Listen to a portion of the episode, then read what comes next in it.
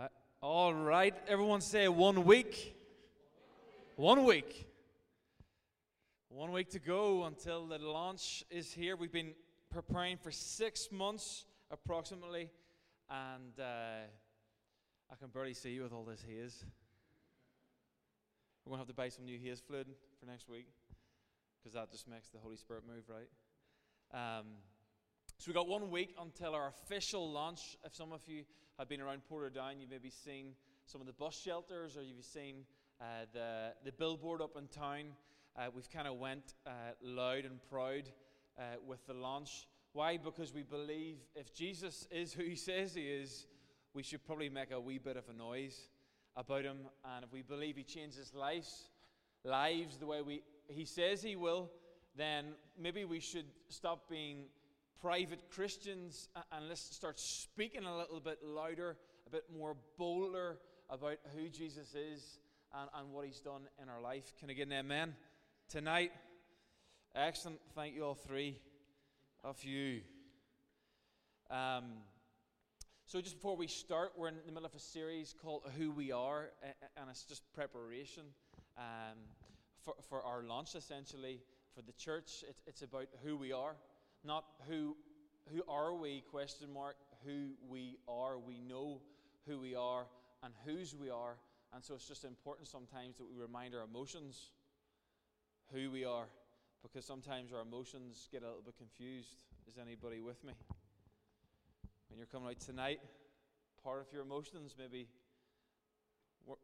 wanted to stay at home and eat some food? No? Yep. Who said yeah? At least Big Ken's honest. Um, and so within this church, one of the, the, the core, uh, core parts of our, our, our ways are, are basically we do services morning and night. Our set, this is our first night service that's not a gathering, just a once a month. So, uh, is anyone excited about our nights? Good. Um, because I really believe the nights are, are like casting a big net for, for many different types of people, and, and often it's a lot easier to invite your friends, unsaved friends, to a nighttime service because they're just about awake, and, and the hangover is kind of just about wearing off for a lot of them. You know what I mean, Tegan? I'm talking about your friends, obviously. Tegan's an evangelist on the street, just reaching all those lost people. Um, and so we, we, do services and we do groups. And this is obviously a service, a, a, gathering, a corporate gathering where we, we gather together, we raise up the name of Jesus, we, we lift up, uh, we come into an atmosphere of faith, we believe. Uh, the things that Jesus has taught us to believe uh, in the impossible, but also it's so, so important. If you look on the wall as you go out there, it says No God services. That's how our primary method of introducing people to Jesus is, is services. It doesn't mean you can't introduce them, on the, introduce them to Jesus on the street, but it's just something we've intentionally done. Um, but also, then, the next step is groups. And so we want everybody to be in a group. Why? Because it's in God has designed us for relationship, and it's in groups where we see life changes in groups that God has God has designed us to, to sometimes gain healing and, and, and to find acceptance and to find uh, someone to pastor us and someone to speak life over us. And it's in the small group, it's in the house group, it's in, in the smaller gatherings that God does a lot of that work. Um, and so, some of the groups we're going to have this Friday, Coach Carl is going to have a volleyball session. Uh, it's just a hangout, really, at, at the senior high. It's £2 uh, just to cover costs, and we're just going to have a bit of fun. Uh, and really, it's, it's really, it's really, vo- it's really Carl's way of, of basically getting a few people together so he can play. And, and he really just wants, he just really wants enough to get a team so he can, he can get out on a Friday night. Um, because Suzanne keeps a tight rein on that man. Yep. Rightly so. Uh, and so if, you, if you're about, it's, it's not about, uh, if, you're, if you're, you feel like you're rubbish at volleyball, you're invited. Um, because it's not about, it's just for fun, it's for, for, it's for fellowship, it's for hanging out, it's for getting, getting involved, meet new people. And so if you're free on Friday night, you've got some friends, please invite them along. We've also got uh, Peter and Cherith are doing a group on Thursday night, and uh, they're going to break bread or have a feed basically. And then they're, going to get into the scripture and learn some stuff. Pete, Pete and Cherith are great hosts, and, and you'll definitely uh, not regret that if you, you head there. So make sure to, to, to connect in there. I'm doing a group for like a new beginning uh, group for, for foundations type course um, called Starting Point from North Point Church Andy Stanley's. Uh, I'm going to do that on a Wednesday night. And then we have Liz and Ian's group uh, for, the, for the more for people with more wisdom. If you need wisdom, go there. And, uh, and then there's one more. Jude and Tim, uh, Tim have got a married and couples group in Lisburn. And so if you want to know about any of those, please come to me and I'll point you in the right direction or, or any of the, the leaders here. Um, and then for the team, our dream team, those are the people who serve, who are on team already. We're going to, uh, Pastor Luke, uh, who's coming to preach next week, is going to be with us and he's going to meet with the team uh, on Saturday night at 6 p.m. And really, the reason we're doing that is because so often we serve together, but it's so important that we also just hang out and have some fun and, and, and eat and, and, and uh, just relax and, and be family. And so, for those, of, those people that are on team, you're invited. For those people who aren't on team, get on team. Yeah? That's the point. I'm trying to get you on team. No one's on board. That's great. No one's excited. Uh, and so we're, we're so excited to have Luke as a phenomenal speaker.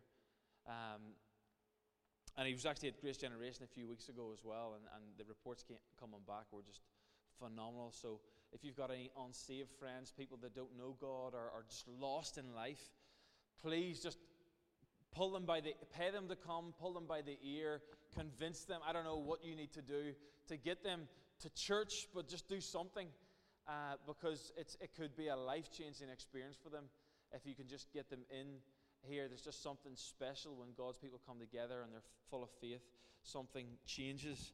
Uh, and so i'm about to start uh, we we're doing this series who we are uh, we've done last week we covered the what was it, six, sorry, point five, six, and seven, which was we looked, oh, sorry, we done four, five, six, and seven. We looked at unity and how God is all about unity. He wants his people to be unified, he wants his people to be together, not in competition with other churches, not in competition with one another, not in the comparison trap. He wants us to be unified and, and happy in who God's called us to be. And we looked at honor and how God's system is always honor. Sometimes in Northern Ireland we struggle with that um, because of our kind of political setup. We're, we're just, it's a dog eat dog world. Everyone's just criticizing all the time, and, uh, but it's so important in the church. We, we don't look like what the world looks like.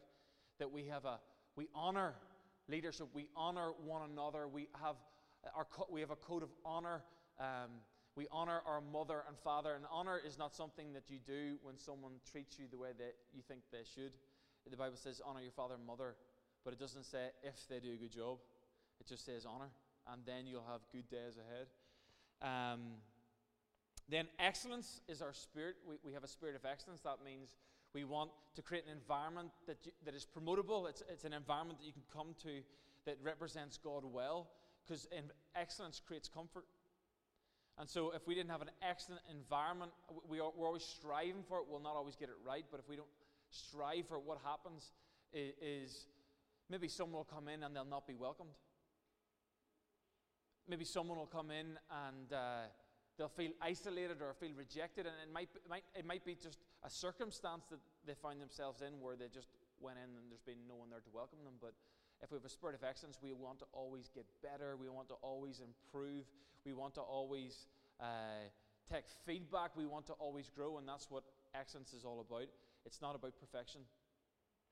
And then we looked at joy and how joy is a choice and how that in life sometimes we get hurt. Can anyone give me an amen? Everyone's doing good. Um, we get hurt, and sometimes those wounds can really hold us back. But actually, the Bible says, no, actually consider joy when you get hurt. Consider joy when wounds come, come your way, when you go through a storm. Why? Because if you choose joy in the storm, if you choose to seek God in those moments, actually, God can use them to change you, to better you, to make you more Christ like. And so it's so important. And so now we're on to uh, the next part, but before we do so, I just want to pray. Let's just pray. God, I thank you uh, for this place. I thank you for your presence, your Holy Spirit in this room right now. God, I just pray, Father, that you would speak individually to individual situations. God, I thank you that you can just speak in many, many different ways in this space right now. God, I pray that you would change lives right now. In Jesus' name. Everyone said, Amen. So I'm just going to go straight into it. Our first point um, tonight is, is our number eight, which is generosity is our privilege. Generosity is our privilege. Um, and it's so important that we understand what generosity looks like because so often, you know, you know yourself, some of us are, are very structured and some of us are very free. Some of us are free spirits. We like to float around. We don't like to be confined. Some of us like structure. We don't like to leave things to risk. And so often, some of us can think of freedom as just a, a way of just doing our own thing. I just want to do my own thing. It's like you, you start driving a car, and you, some of us like to speed, but I know none of us would ever break the speed limit in here.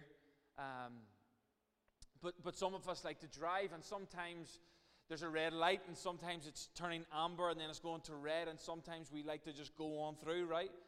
And there's close calls, and sometimes we're on the motorway, and, and 70 mile an hour seems too slow. And so often we, look, we think that freedom, I just want to be free. I'm so confined by these rules, by these systems, by these laws. And what can happen is we feel resisted. We feel that we don't have freedom. And so, well, let's look at the other scenario. Say, okay, you have your freedom. Do what you want. Do as you please. Go where you want. Say what you want. And say, say you're, you decide, I feel like in my emotions right now, I'd love to swerve. I'd love to swerve to the right. Forget about the lines, forget about the hard shoulder. I'm going down the M1. I just want to swerve into one lane, into the other, over the hard shoulder, maybe up the curb a bit, and back in. Just doing what I want. Then the police officer comes, sirens on, woo, woo, pulls you over, and he says, Sir, what, you, you were swerving all over the road. You were doing about 80 or 90 mile an hour you'd went past the limit. What are you doing? What is wrong with you? And you're like, well, well, officer, I know this is what you like to do. I know this is what you would prefer, but honestly, my personality, I don't really like to do that kind of stuff. I don't really like the lines on the road. They're, they're, I, I see them more as a, you know, an obstacle course. I don't really like the lines. They're not really, they don't suit my personality. My emotions don't really fit in the kind of system that you've put out there on the road. I prefer to drive on the hard shoulder because it's quicker uh, and it's just more fun. I like the, no- the noise that when you go over the wee bit where it makes that train track noise. I like that. I enjoy that. That's good fun. And my friends in the back thought it was funny. And so, so I would prefer to kind of do things my way with no order, with no structure. Well, what do you think the officer's going to say? You're an absolute maniac. Get off the road quick. You're arrested. We're putting you in jail. You've lost your license. Why? Ask yourself this that kind of freedom, would you allow, if you had a son or a daughter, would you allow them on the road with that person driving like that? If, if everybody on the road drove, some of you are in here getting convicted you're like, that's me. I, this is going to help my driving. I'm not just going to come to Jesus, but I'm actually going to become a better driver after church. It all makes sense now. I get it. That's what the 70s about. You're meant to stay below it. I thought you were trying to get past it. And so, so you see, see how we think? We think freedom is I just want to do what I want when I want. But actually, the freedom that Christ died for isn't a freedom where you just go where you want and do what you want. The freedom that Christ died for is a confined freedom. It's more about trust, it's more about going in God's way. It's your life, but it's God's way. And so, in order, you see, freedom's not just for me, it's for you and me. It's not just for you, it's for everyone. And so that's why when, when we have freedom, God is all about equality. God is all about a benevolent society. He's not about corruption. He's not about dysfunction. Some of the dysfunctional countries right now, what's going on in their leadership is there's self centeredness, there's corruption. They're thinking about self. They don't have a generous spirit because there's no sacrifice in it. Their, their eyes are all fixed on themselves, they're not fixed on the other people within the country.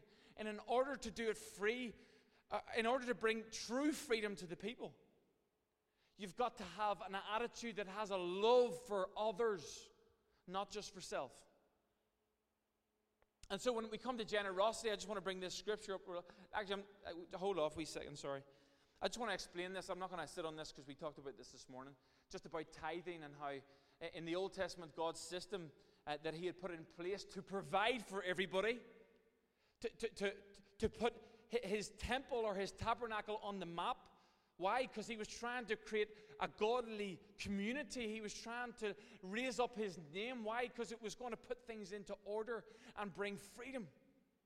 And so, in, in the Old Testament, what happened with the tithe? Some of you heard about tithing. Tithing represents a portion, the first portion of your income, a tenth and so, what happened in the Old Testament, there was actually three tithes. And, and, and the first one was for the Levites or the priests or the, or the people who done the ministry. It was a sacrificial system. Um, and the second one was for God's house and for feasts, for food.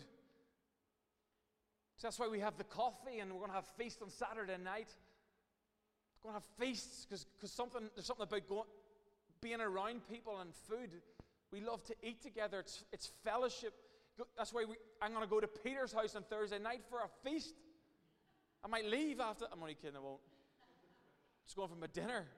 Can you do one every night of the week, Peter? And I will be there for the feast. And then the third part, the third part of the tithe was for the poor. You see what God was setting up? He was trying to set up a, a, community, a society that was about lifting up a meeting place, providing for a meeting place that would lift up His name, break off the chains of, of shame, of bondage by the sacrificial system of the Lamb. But now what we have is we have Jesus. Jesus was the sacrificial Lamb. So we come to church today in the New Testament. We, th- we don't need to, to sacrifice the Lamb because the, the Lamb that was slain has been sacrificed already. But we still build God's house. It's a physical building that we meet in. We still eat together, we fellowship together, and we still want to reach the poor. And so let's just go straight into the scripture here, Mark in, in Mark 12. And so when Jesus, so in the Old Testament, what's going on here is Jesus is trying to, he's, he's getting them to a starting point. He's tra- starting to create Christian, uh, or sorry, godly community. He's starting to show us what it looks like. But the Old, the Old Testament, uh, is Christ concealed, the New Testament is Christ revealed. And so it's an advancement, it's a progression. That means there's more freedom now than there was back then. Amen? The temple that was once uh, only just a building and, and a holy of holies that only a priest could go in once per year is now living on the inside of you so that we're all called to be priests. That's why we want to empower people in the group setting. That's why we want to empower people on the pews. That's why we don't want people just coming to attend this church. It's not about one man or, or a band or about a few people doing all the work. It's about everybody getting on the field. And so here's Jesus talking in the New Testament in the advanced way of doing life with God. And it says here in verse uh, 41 Jesus sat down opposite the place where the offerings were put and watched the crowd putting their money into the temple treasury. So they were giving to the temple, to God's house, to his place of worship. It's a good thing. It's a good thing to give. But there's a difference between giving and have a, having a spirit of generosity. See, God's all about the heart. You can give and not have a spirit of generosity. You can pray for people and, and be doing it for the wrong reason. And this is what Jesus is addressing. He says, Many rich people threw in large amounts. Well, surely that's good. Surely they get brownie points for giving more. Um, but, the, but a poor widow came and put in two very small copper coins worth only a few cents. So it's like someone coming and giving a thousand pound and another giving a penny. And this is what Jesus goes on to say. Calling his disciples to him, Jesus said, Truly I tell, tell you, this poor widow has put more in the treasury than all the others. They all gave out of their wealth, but she gave out of her poverty. Put everything, put in everything, all she had to live on. You see, what's going on here? They give maybe a tithe or a percent, they maybe give a, a, just a percentage, a tithe. This woman gave everything. And I'm not saying that God wants you to break your bank tonight. I'm not saying God wants you to empty it all and give it all away. I'm not saying that. What I'm saying is there was this woman gave out of a love relationship, out of utter trust with God. It wasn't about trying to achieve forgiveness. It wasn't about trying to impress God. It wasn't about trying to impress other people. It was about full surrender to the Father. That's what God is all about. And I told a story this morning about I was in a gym in, uh, in the States when I was doing my internship as a part of my Bible college. Uh, and a YMCA gym, and what they used to do was uh, I paid $10 per month, but someone else paid 90 because it was proportional, a percentage, uh, so that it was fair, so everyone had a, a fair deal. Essentially, it's like renting a house, a student house up in Belfast, everyone has to pay their fair deal to provide what? Provision. Provision for God's house, but also provision to reach people. Now, that's one part of it. The other part is that God wants your heart. He doesn't want your money, He wants your heart.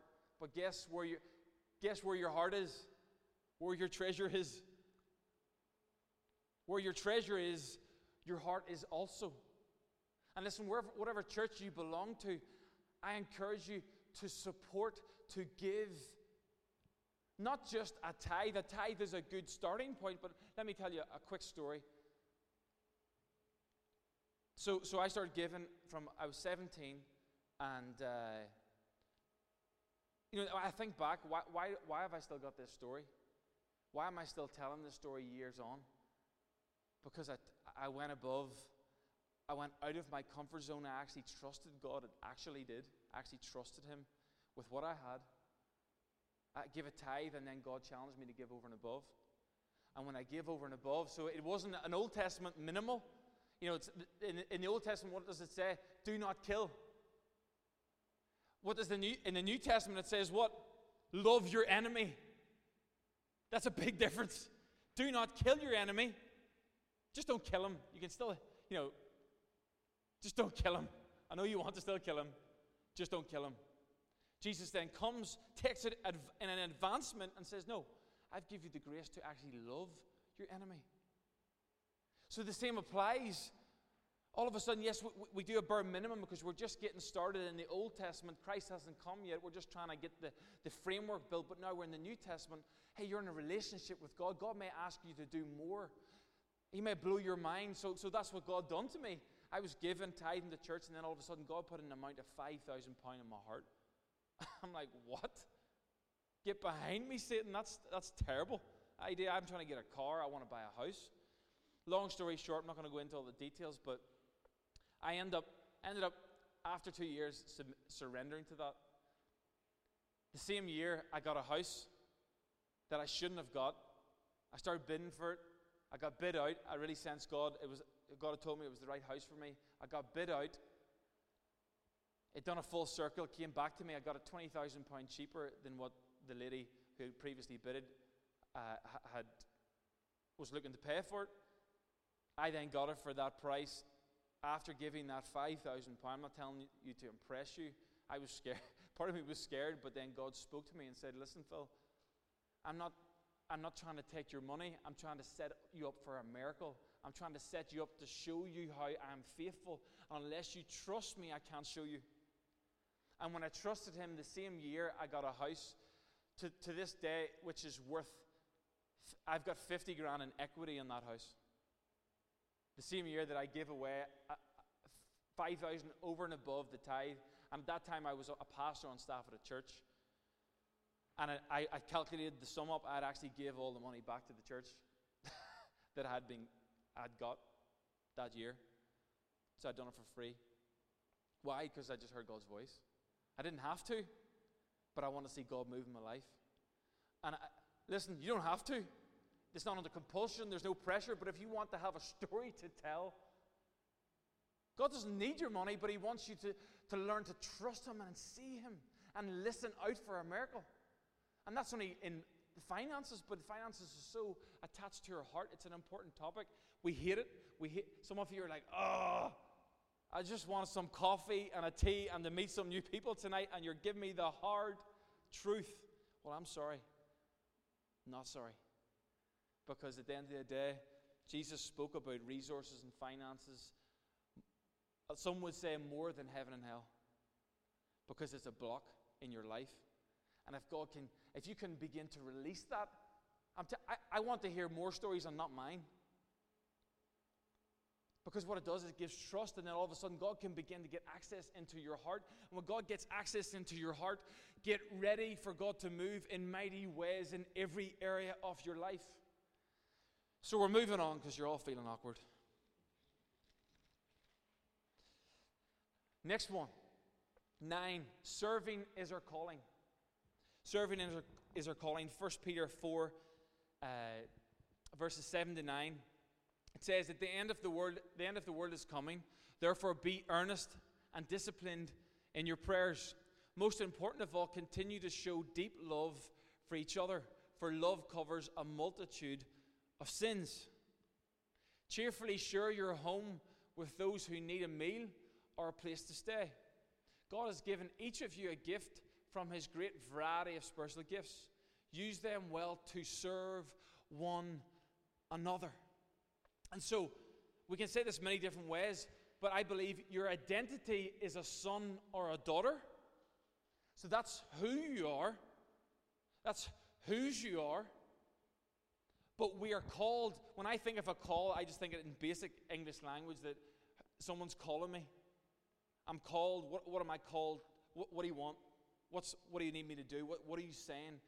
And, and often when you know who you are, then you're ready to do something now. And so our, we're called to serve. Our call, to be a servant is our calling. Our identity is a son or a daughter. But okay, I'm ready. I'm a part of the family. What I need to do? Where do I need to go? And, and so God is. So I think back to to you. If you were on your deathbed, what are you remembering? If you're on your deathbed, what comes to your mind, the things that you value, the things that are of any worth? I guarantee you, it's nothing to do with what you got for yourself. Because the problem is when we want more for ourselves, when we, we want more control for ourselves, we want more uh, uh, love for ourselves, what happens is we try to control people, we try to control situations, we want things to work for ourselves. And what can happen within that is it causes us more issues, more frustrations, more problems. We become self seeking, we start trying to climb a ladder.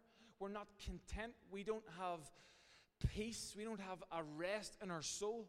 And listen, as humans, we will always veer towards that naturally. And that's why Jesus called us to serve. Because when you serve, you first have to know who you are. When you serve with, with, a, with, a, with a peaceful heart, with a heart that, it, that the war of the flesh and the spirit is over, you have to know who you are to serve. How, how do we change the world around us? We need people who know that they're called to serve. And this is the problem. If we're up here and I'm up here and I think that my, my identity is leadership, then what happens is I think that I deserve it. If my identity is, is to be on a stage, what happens is when I'm off the stage, I no longer I'm a different person. But if my identity is a servant first, That means whether I'm at the back, if I'm cleaning the toilets, if I'm upstairs, if I'm behind the scenes, if I'm at home, if I'm uh, in a relationship where no one else can see me, it means that my identity is still a servant. Whether I'm up a few steps or down a few steps, whether I'm talking to, to someone in the government, high, high up in the government, or if I'm talking to someone on the street, I'm still a servant. I'm still called to serve. I'm still called to serve the, the, the nobodies of society and the kings and the queens of society the same way. And so Jesus has called us. He came, he, he had the right. You think about it. Jesus came to earth. He had the right. He, he deserved to be on red carpet. He deserved to be, you know, the, you would have thought Jesus, if he came to earth, a king, the, not just a king, but the king of kings, you would have thought he would have came in a big city like New York or, or, or Portadown. You know, he would have came somewhere like that or like LA or, or some big, you know, hotel in the merchant, you would have thought he would have stayed there, yeah? He came in a manger. Not because he couldn't have came in a big fancy hotel in the middle of Jerusalem, not, not, not because he couldn't have, because he chose to come in a manger because he had a message to bring that he had called people not to come and try and find themselves in all of these fancy, uh, sought after things which man is, man is attracted to with the eye. But he said, no, the true riches aren't found in the things in which man seeks, the true riches are found in the things that God seeks, the heart. If we can get a bunch of people to understand, listen, I'll do whatever it takes. I'll come in here. I, will help wherever you want. If we can get a bunch of servants up in here where they're a servant first who gets the opportunity to lead or that gets the opportunity to be in the ushers or the, the, the welcome team or the, the FVL team, if we can get a bunch of people that have a, a heart of a servant, we will do some serious work for the kingdom. We will do some serious work in loving the lost. We will see lives change. Why? Because God will always work through the heart of a servant. Can I get an amen?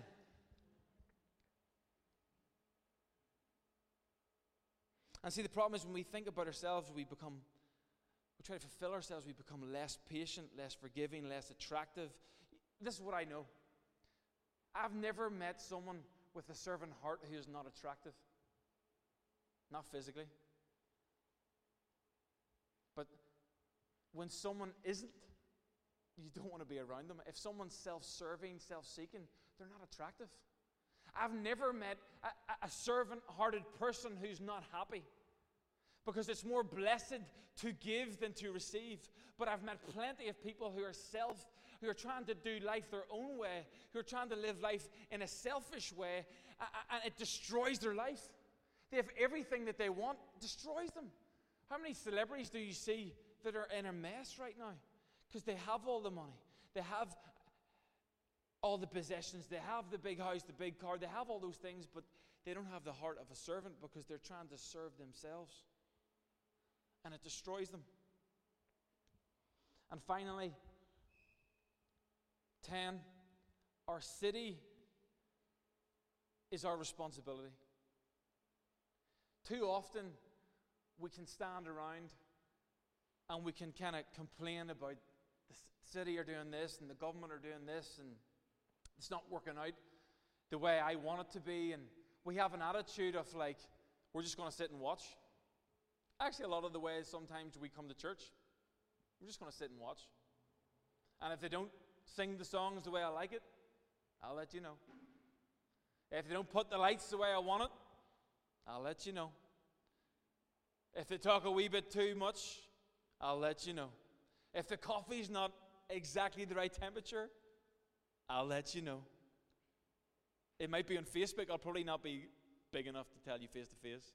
I'll probably tell someone else and get a whole bunch of people lined up because we're not happy because the coffee was two degrees off, and we're used to it perfect. You see what can happen? where we become spectators when really, if we're all on the field, this is what I've learned. Sometimes I've seen people in leadership who have got frustrated and they've started to complain about the person above them, their, their, their oversight. And no one in here, by the way, just to, to make that clear. In a previous season, and, and what, what I learned, even with my own self, where I maybe felt myself complaining or, or getting frustrated with things, you know what happened? As soon as I got into the same position, I realized, oh, I understand now. Oh, I understand that's quite hard now. I might have complained because I didn't understand, because I wasn't in their position. I didn't carry their weight. I didn't take responsibility. I didn't have that responsibility. See, it's something about responsibility. When you step up, so how many people they, they can talk in the back seat? Has anyone got any back seat drivers sitting beside them right now? They're great drivers in the back seat. They know all the right directions when you get it wrong. But oh, oh, what happens when they get in the driving seat? That's why the Bible says, do not judge lest you be judged. Because listen, all will fall short, all will make mistakes. But responsibility.